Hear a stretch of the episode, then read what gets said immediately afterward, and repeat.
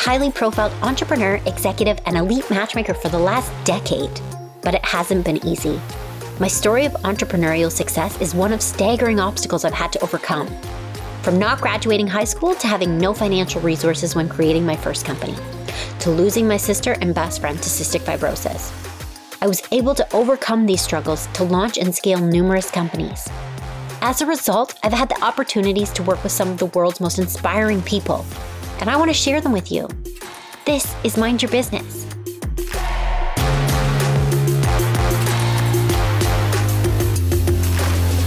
So today I chat with my friend Sam Humphrey. Sam is an actor who starred alongside Hugh Jackman, Michelle Williams, Zendaya, Zac Efron, and a whole host of other amazing actors in the movie The Greatest Showman, which is actually one of my favorite movies. So it was pretty cool to chat with him today about all kinds of things behind the scenes and how they created a lot of the different parts in the movie. Sam also has a rare genetic disorder called acrodysplasia. Sam was born with this and it has affected how he's grown. He is very short statured and unfortunately had a host of other health issues as a result. Sam used his adversity to fuel his success, and he is quite an inspirational individual. Stay tuned. Hi, Sam. How are you? I'm good. I'm glad to be here. I'm glad to have you here. How are you doing? I'm doing really good. Where are you at the moment? I am currently in LA, doing what I do in LA. So you live there full time now? Yes, I'm based in LA for my acting. But you were born in New Zealand, moved to Australia, and then moved yep. to LA. So yeah, I was originally born in New Zealand in Auckland, and then in 2006 we moved to Australia, and we lived there for 10 years. And in 2018 I moved to LA. That's amazing. So, who is Sam? That is a great and complicated question. I don't know. I guess I don't know how to explain myself. I've never been good at explaining who I am to people. yeah, you're 24 now, right? 25. 25 now. Oh, you're getting up yeah. there. yeah, I will be 26 in April 24th. How long have you been an actor for? So technically, I've been a actor since I was eight years old. It was a hobby since I was eight years old. Hugh Jackman got me into acting. I always credit him as the one who made me what I am today, literally. But as a full time career, I've been doing it for roughly four years now. It started in 2016. So you were in a show in Australia, correct? And that was how they came across you? Yes, I did Neighbours in Australia, which is, I guess, equivalent to like Young and the Restless here. Okay. um, so it's basically just a soap opera. But before that, I actually did a two documentaries with a non-profit company called Attitude Live. Okay. And basically what happened was a family friend of mine that our family grew up with in New Zealand, she worked for the non-profit organization and they wanted to do a documentary series on me. And so through that, I got my audition on Navy. So initially, it was only my audition was only supposed to be for the documentary, but they really liked what I did for my fake audition, so to speak. They actually created a role on Navy's Horn. Oh, ah. so you were born with acrodysplasia? Acrodysplasia. It's a complicated one. and what is that exactly? So, in layman's terms, I'm short statured since I was three years old. I stopped growing. It comes with a lot of other like developmental issues. It comes with like low IQ. I guess I can say I'm pretty intelligent for who I am, I suppose. But the overall condition comes with like bone growth retardation, so short stature. My facial features, you know, are not fully developed or whatever. It's kind of hard to explain. Your parents, did they know you had acrodysplasia? Before you were born? So before I was born, it's not really something that can be detected. I don't think like before you're born. Okay. So I was, for all intents and purposes, I was a normal baby till I was about three years old. Well, I was sort of a normal baby. So when I was born, I was also very short. So I had a, a little like plush toy, and I was about the same size as one of my like kitty plush toys. I was a very small baby. I only weighed about roughly 1,800 grams. So that's a very, very light baby as well. Do you know what that um, in pounds? Ooh, in pounds. 3.9 pounds. I'm guessing that's a very light baby, right? Yeah. Normally, like I was eight pounds, nine ounces. so I was oh, almost three times the size. So I was a very light baby. so is that uh, genetic? Yeah, so that's a genetic thing. In my family, it's a very rare thing. From what I've like looked up and found out about myself, you can in the family genetic line, it cannot exist in the genetic family tree, and then it can just happen. So wow, yeah, and it was non-existent in my family genetic tree until you know it happened to me. It's very rare when I was born, for the first six weeks of my life, I was in the hospital in an incubation cradle because they weren't sure like if I was going to make it or they wanted to keep me under close observation. And also going from that, actually, that also goes on to the fact that throughout my life with doctors and all that and all like health issues, doctors have said to like my parents and my mum that they weren't sure if I was going to make it past my 18th birthday. That's always been something that I dealt with on an emotional level growing up and in my teenage years. Yeah, well, I mean, being a teenager is hard enough on its own without having exactly. all those other things. That's true. Did you so, have a lot of friends that you could confide in? I was a very popular kid and a very popular teenager, but it was very tough for me to confide in my friends. My friends knew like things on a surface level, like they knew like what I was dealing with, like being short statured and having to trying to try and explain myself to people. Like I got this question all the time, like, where's your mother? Where's your dad? Like, are you ah. alone? Oh. It was a very tiring question. I couldn't go out on my own, or even with my friends, I couldn't go out without that question being asked, like at least like maybe 10 or 15 times. Um, it got to the point where my friends answered the question for me. they saw the frustration on my face. What would you say to them? Like, no, actually. To begin with, I'd say no. I'm like such and such age, like I'm 19 or I'm 20. I'd go into a spiel about how I've got achondroplasia and I'm short statured, and like it means that you know I'm short for my age, but I'm actually this age, and blah blah blah blah then after like the thousandth time, I was literally like, I would get just a, a, um, a dumbfounded expression on their face, like they had no idea what I was talking about. I was like, that, and that's why I don't explain it because you're not going to understand it anyway. So. So my siblings were both born with cystic fibrosis. It's a terminal disease right now. They've actually made a lot of medical developments. My sister, it really affected her growth, so she was very, very tiny. And when she went to high school, like she was teased really bad. And I know mm, she, when she went there, they were like, elementary school's that way, they were saying. So I know that yeah. was really, really hard for her to deal with.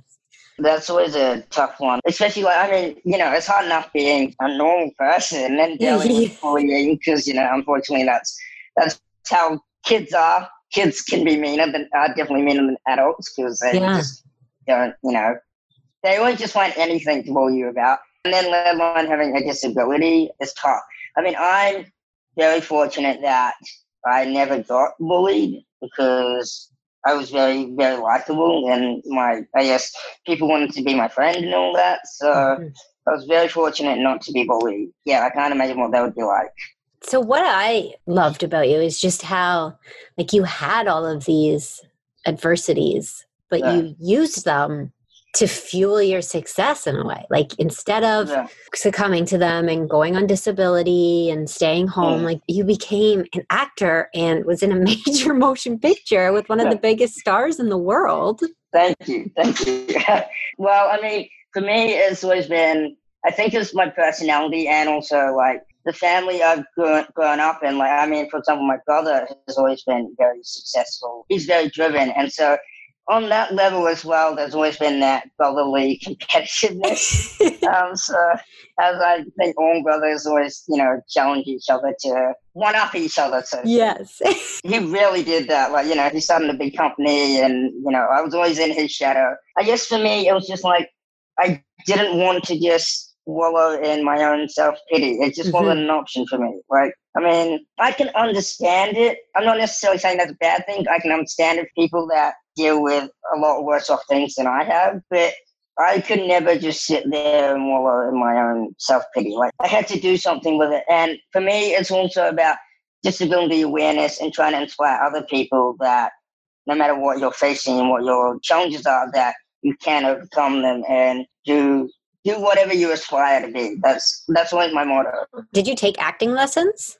From a young age, I didn't. When I was very young, my siblings and the family friends that we grew up with that uh, worked at a nonprofit organization, we were very close and we used to do these little like plays for our parents.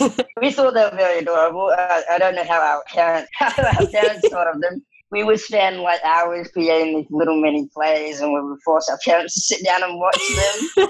I don't know how talented we were, so but we have them on like we have them on like they recorded them and everything. And I've gone back and watched them and they are very cute and how young we were back then. So we did these little plays and I think from that I just really liked that. And I think as I got older that was just something I wanted to do. And then actually when I was getting older, I also wanted to join the army. Oh, really? um, so yeah, my parents and my family were always like, "Ooh, the army. Uh, we don't know how we feel about that." So they kind of, they really pushed me towards acting. They're like acting, the army, the acting army. They're like, "Yeah, no, let's let's do acting." So mm-hmm. they pushed me towards acting, but I really wanted to do acting. But they also pushed me towards acting because they didn't want me to join the army, obviously. Mm-hmm. But yeah, when I was eight years old, I saw Hugh Jackman on the big screen doing Wolverine and X Men, and I think I really wanted to be Wolverine. Like, like mm-hmm. every part of me wanted to be Wolverine. I was running around the house with like fake claws and pretending to be Wolverine. I think like almost every eight-year-old boy did. But then, like, I guess when I found out that that was fake, I was like, well, what about that drew me to you know that? And then I kind of found out I was like, oh, he's an actor, and you know that's with that you can be anything or anyone you want to mm-hmm. be, and you can play all those roles and all that. And so I was like, oh, okay, well, I want to do that. Like it's very interesting to me. Did you tell yeah. Hugh that he was your inspiration? I did, and he was very touched. Aww. yeah, and I credit him all of my articles and all my interviews and everything. I I credit him as you know being the one that inspired me to pursue mm-hmm. my passion of acting. Without him, I wouldn't be an actor. So, what was it like going on to shoot that movie, knowing that like Zac Efron's in it and Zendaya uh, and Hugh Jackman and Michelle Williams? um, very, very, very intimidating.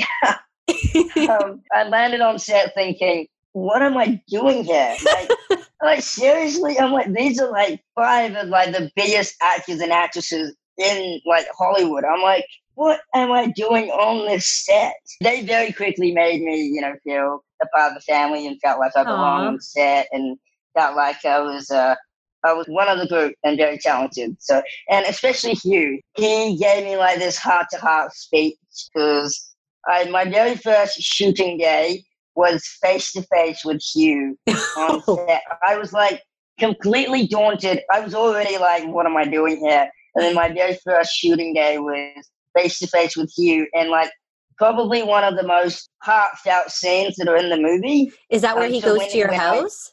I, yes. Okay. Yeah, he goes to meet me, I'm like, you've got to be kidding me. I'm already intimidated. I'm already wondering what I'm doing here. And then this is like the most heartfelt like scene in the movie. I'm face to face with him. I'm like, oh goodness. I couldn't perform to be honest. I just couldn't do it.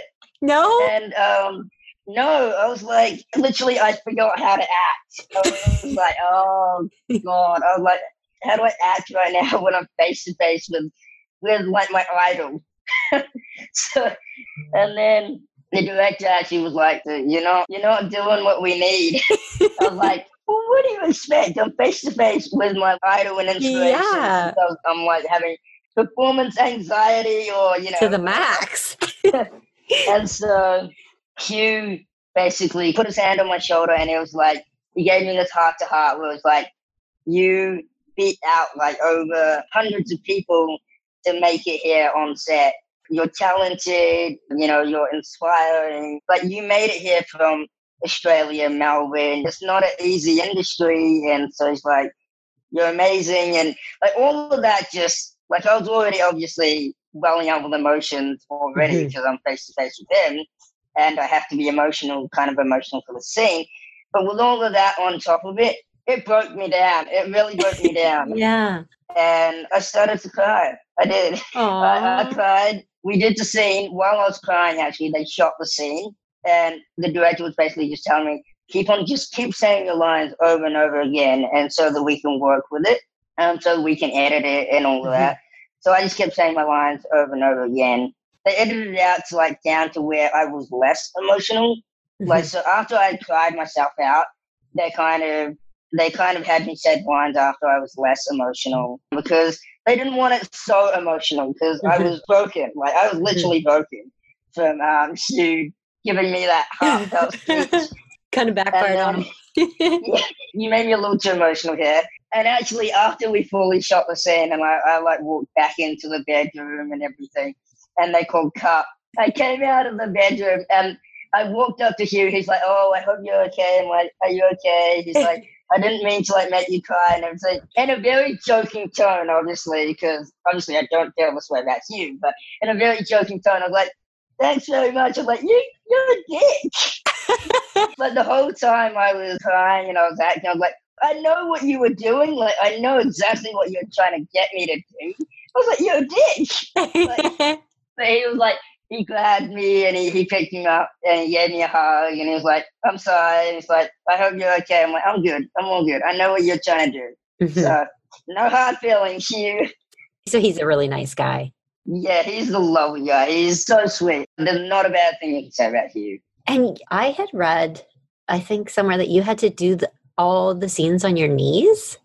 Yeah, that was that was a that's a funny one. So I met the director Michael Gracey in uh, Vancouver mm-hmm. uh, to talk about the role, and literally one of the first thing he things he says to me is, "So Hugh's about six foot. He's like, you're about four foot, and the height difference is good, but we want a bigger height difference. So we're thinking about having you play the entire shoot on your knees. I'm like, I laughed. I'm like. I was like, oh, that's really, really funny. That's, yeah, I'm like, oh, that, that's a great Good show. one. Like, he looks at me seriously. He's like, wait, what, why are you laughing? I'm like, I'm serious. I'm like, wait, what? Are you serious? I'm Oh like, you want me to do it on my knees? I just started laughing. I was like, oh. And so we actually went outside to see how it would look. So we compared. He stood up. I like took my shoes off and I went onto my knees, like with my shoes and like on my knees Mm-hmm. because one of his friends was there, and he took a photo. I actually want to. I'm like, I'll, I'll email him to see if I can get that photo because that's a great photo. Yeah. His friend took a photo of us on my knees and him standing. It looked amazing. He was just like, it looked so good. And then in the cabin where me and Hugh did that scene, there's Mhm. also me and him on my knees. Um, I think I posted it to my social a few times, but um, I can also get that photo for you. But there's those two pictures, the like before when we were thinking about me being on my knees, and then there's the after shot of me and Hugh actually side by side on my knees, Mhm. which it's a cool like side by side shot. So, how many hours would you spend on your knees? I've lost count of how many hours. Oh my gosh. I spent so many hours. Like we had to shoot like the scenes over and over again. So Oh man. like there were points where we shot the scenes and I had I was on my knees and like those scenes didn't actually make it into the movie. So I was like, oh. I know what I was getting into, obviously, Mhm. but it was like, guys, I just spent like five hours on my knees. Couldn't some of that couldn't some of that Yeah. part made it into the movie? Like for example, there was like Keala starts singing "This Is Me," where we get rejected by Hugh after he's starting the party for Jenny Lind, and she starts singing the song, and we're like marching down the hallway. We that one I think took about. I think we did that over and over again. I think we did that for maybe about. We did that for anywhere from about three to five hours. I think. Yeah, I can't quite remember how long we did it. All I know is we did. It was a very very long time. And so they were all marching down the hallway and like you know singing and dancing and all that. I was kind of like running on my knees to try and like meet them. Obviously, I was behind the group because I can't keep up on my knees. And I did that over and over again, and none of that made it into the film. I don't even know why I had to actually run that. Was it just your bare knees, or did you have something on them? No, I was on my knee boots, which um I can send you. So they uh, made like custom of. boots for your knees. Yeah, so like basically, there's like a it's like an L shape. So they made the front of the shoe kind of like it braces to my leg, so it looks like normal shoes, and on Mm. boot out the back has like a an Allen like padded platform for my legs to like be on so that I can walk. The first hour is okay, um, but after that, even though there's padding inside it, after that, it really doesn't make a difference. Yeah. It really doesn't. and do you get like with acrodysplasia, do you get pains already? Nothing necessarily associated with that. I have like I mean there are like issues that come with acrodysplasia, like for example, with my facial features being the way they are, I have breathing issues. There's a term called brachycephaly, which has to do with my facial features. My facial features are very like pressed in. So brachycephaly basically has to mainly do with my nose, where it's very pressed in. I don't have very much cartilage in my nose, where I can actually push my nose all the way in, and it just goes flat. Oh. So, for example, if someone punched me in my nose, hopefully not, but if someone did, then yeah, I wouldn't break my nose, which is great. Yeah. but I don't want to get to the point where someone actually has to punch me in my face. No, so, maybe you know. don't steal any girlfriends. Um, yeah, I, I, try not to. My personality or being a movie star sometimes. Yeah, there, oh, there you go. Do you date? I don't know. Do I date? Good question. See, that's one of the points with like me being, you know, short statured and the way I am. Growing up as, you know, being short statured and being the way I am, in high school and all that, girls have found me very adorable and cute, mm-hmm. but I'm not the dateable type, unfortunately. So mm.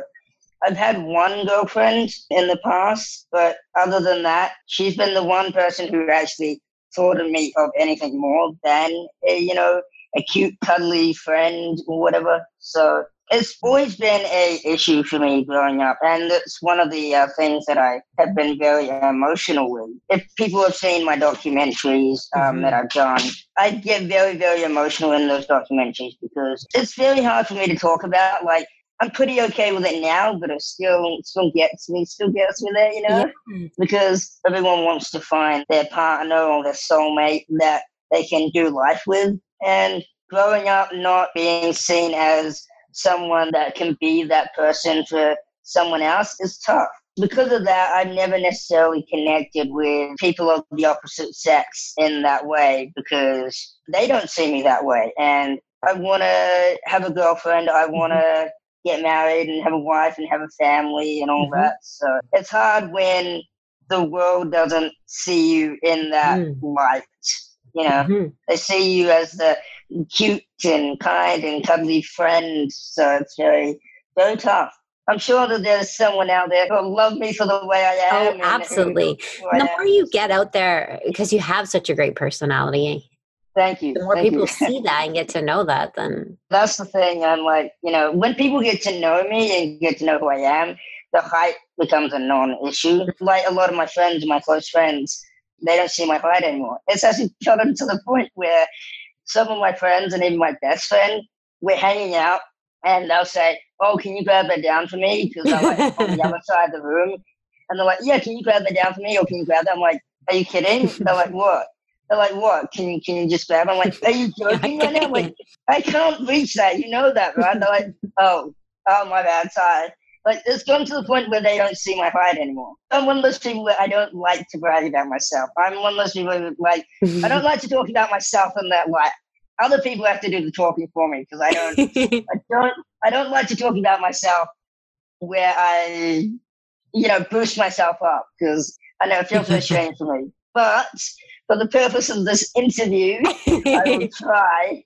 So I have such a big personality and my charisma is very large. And so people are drawn to that. So I'm told. and so people don't see me for my height or, you know, they mm-hmm. see me for my personality and my charisma and and the way I am and how I interact with people. So yeah. Mm-hmm. Can you have children?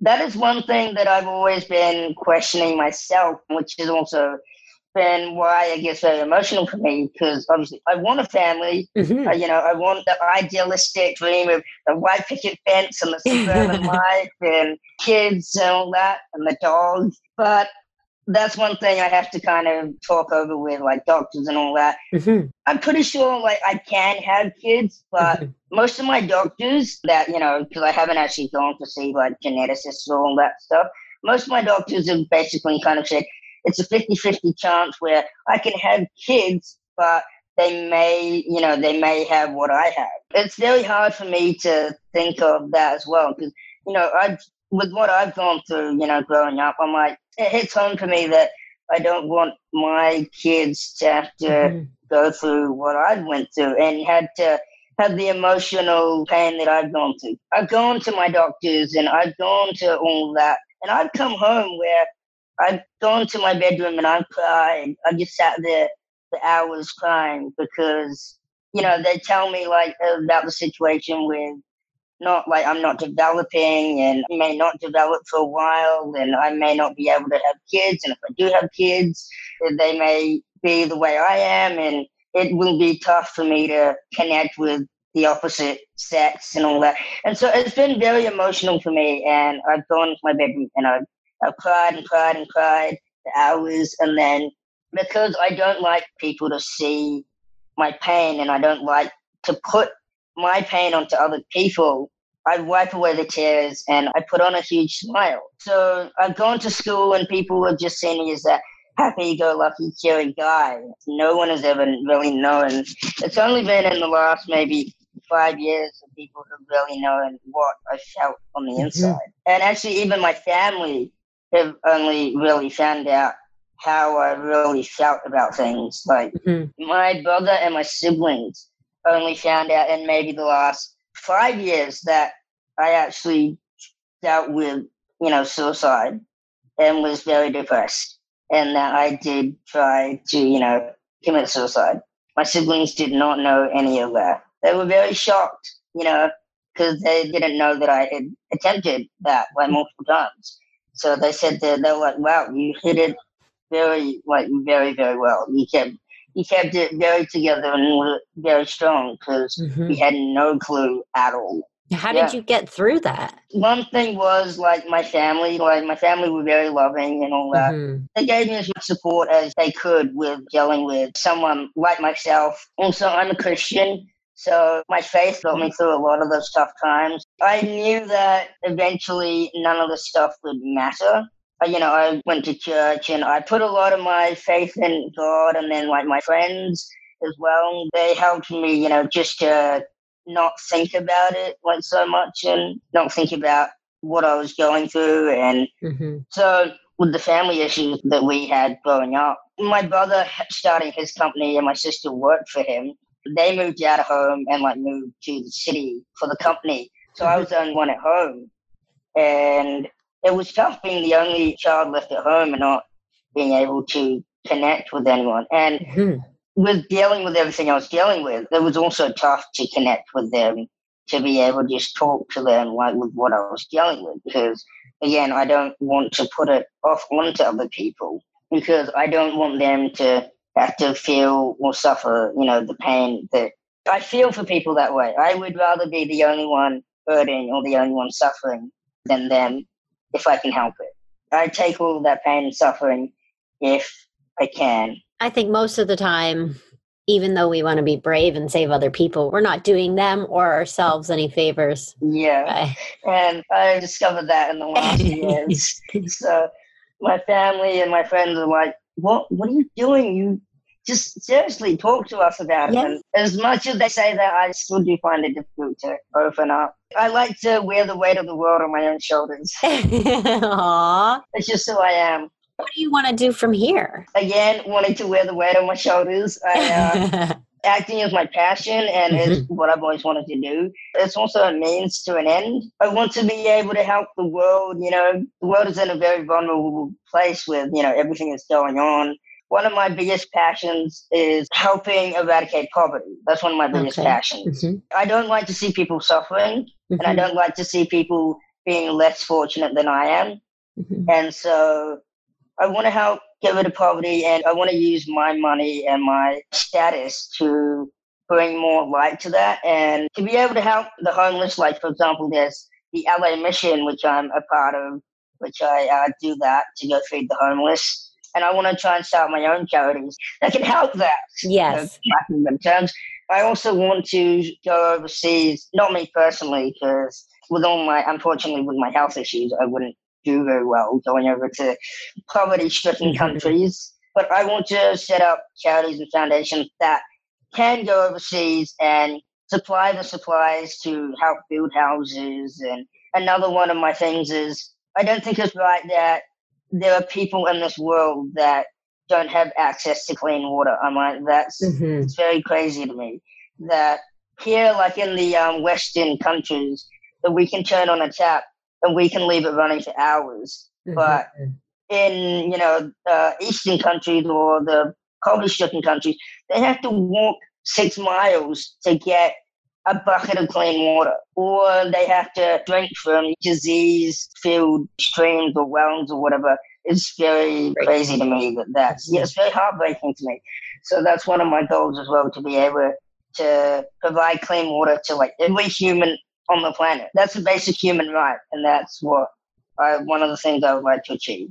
There was a new documentary that came out not too long ago on Bill Gates, and him and his oh. wife are trying to do a lot of stuff with that. I haven't seen it, but I heard about that. Like, I'm really happy to hear that there are a lot more, like, obviously, a lot more big, influential people mm-hmm. trying to do that. But then at the same time, I'm like, you know, you see a lot of high profile people that, you know, like with all their money, you're thinking that they could do a lot more. Like, it's one thing to support charities, then I think it's another thing to give your money to doing a lot more. And that's what I think. Because I'm like, there's only so much money that you need, right? Like, mm-hmm. there's only so much money that one person needs. You can support your family, you know, give yourself a good life if that's like what you want to do. Mm-hmm. But then, to me, give your money to the world. That's what I believe. So, That's amazing. Do you buy anything flashy or big, or are you very um, conservative? I'll admit I do like the finer things in life, but um, that's just my personality. I like the finer things in life. Like what but, kind? Um, what kind of things? For example, I have a fake Rolex. A fake one. uh, yeah, because obviously with my career, I can't exactly afford a, like a ten thousand dollar Rolex um, when I want jewelry, I don't really buy jewelry. For example, I have like a ring, and that one was like a hundred dollar ring because it's like titanium and gold. I have like these bracelets, which are like just like tiger tiger stone bracelets and things like that. They're expensive, and like I buy like Ray Ban glasses, which are you know expensive because like brand glasses, and I buy custom blankets and things like that. So I do like the finer things in life, but at the same time, once I buy what I want to buy, like mm-hmm. I give my money away. There's the things I like to have, and then once I have them, I'm like, I can do whatever with the rest of my money. Mm-hmm. More people should be like that. Where do you get your clothes from? Like, do you have to get them custom made? When I was younger, my mom would buy me a lot of kitty clothes, mm-hmm. which that would really didn't help my emotional mm-hmm. state. Yeah, you um, need confidence. Yeah, so that didn't help my confidence and everything. For example, one of the things my mum bought was a set of clothes that the pants were okay because they were just like one color, they were like navy, but the shirt was a big issue. It was like bright yellow, and it said, I've got my sheriff badge, I've got my sheriff boots, I've got my, my sheriff hat, I'm the new sheriff in town. It had words and it had the pictures of like the bag, the sheriff boots, and the sheriff oh, cowboy hat. And then it had like the sheriff. I'm like, I was in high school at the time. I'm like, you're not even kidding me. I'm like, you want me to go to high school wearing this? Like, as popular as I am, I think I might still get beat up. so I got it, I accidentally, I'll say accidentally, you got it dirty. So that my mom was like, "Oh, you got it dirty. Well, I guess you can't wear it anymore." I was like, "Yeah, that sucks. What a shame." I'm like, "What a shame." I don't like white paint all over it. She was like, "Why were you wearing it to paint?" I was like, "I don't know. I, I didn't think about it. I thought about it. I wanted to get dirty." the character that you played in The Greatest Showman, Tom Thumb. Yep. Was that a real person?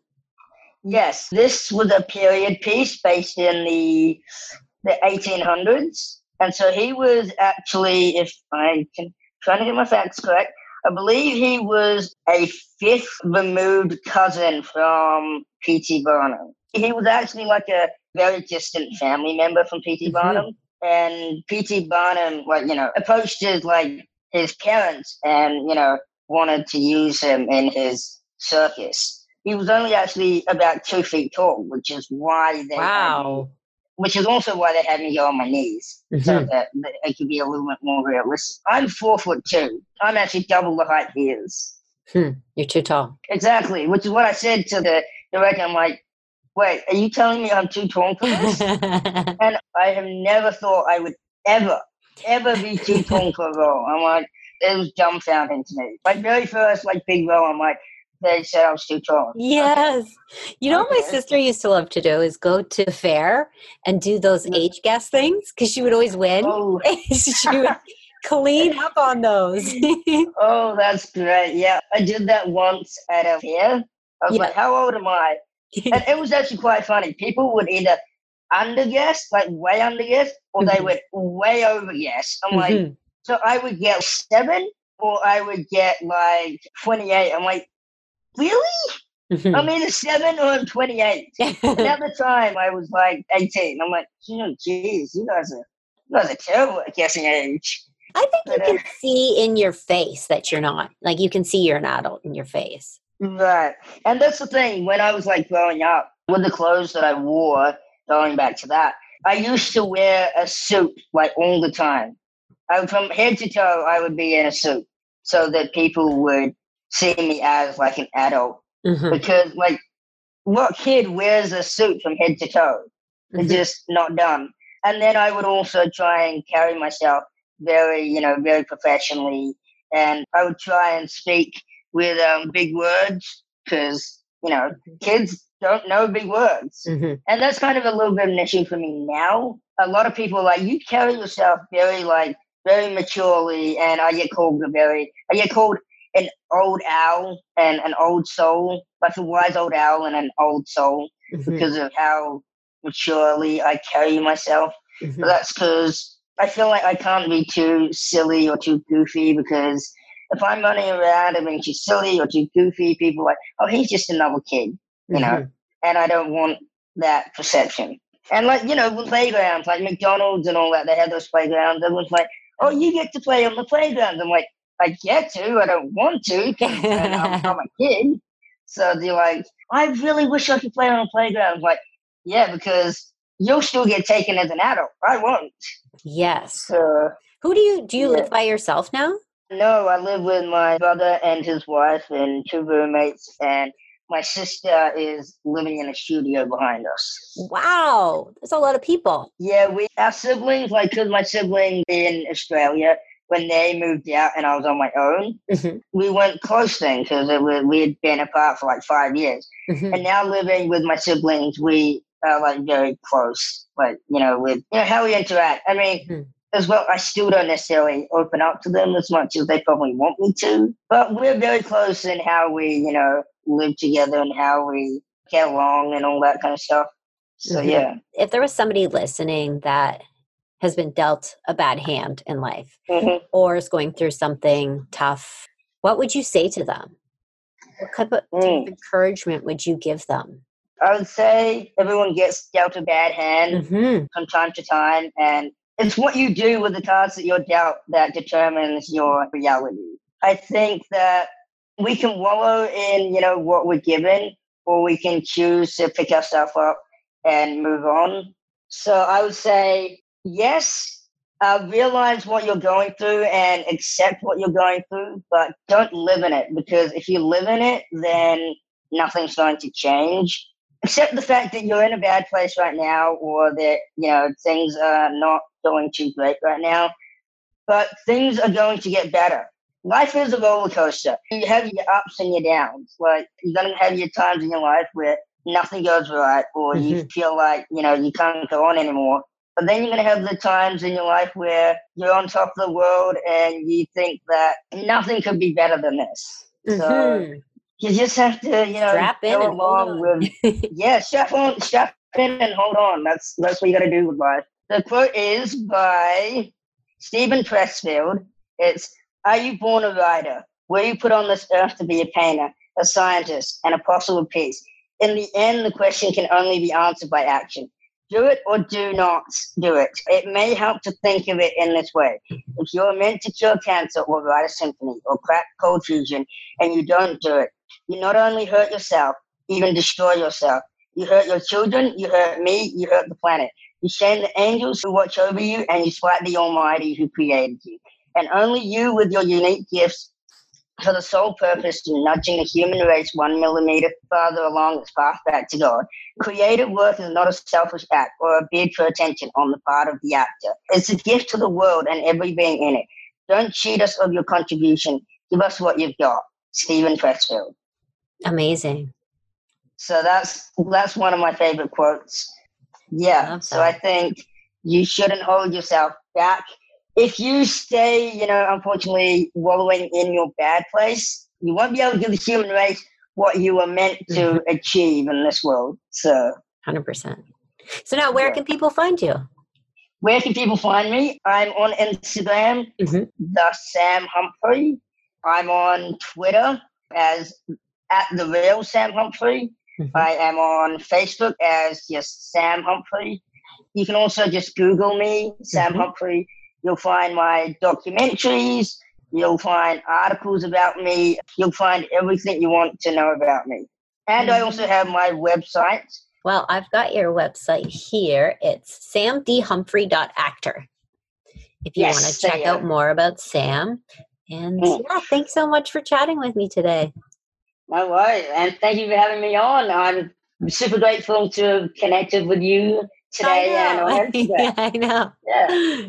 I've been seeing all the stuff that you've been doing, which is absolutely amazing. And yeah, if there's anything that I can ever do to help you do oh, anything, oh, yes. I would I would love to. Thank I love to help people out when I can. You're a sweetheart.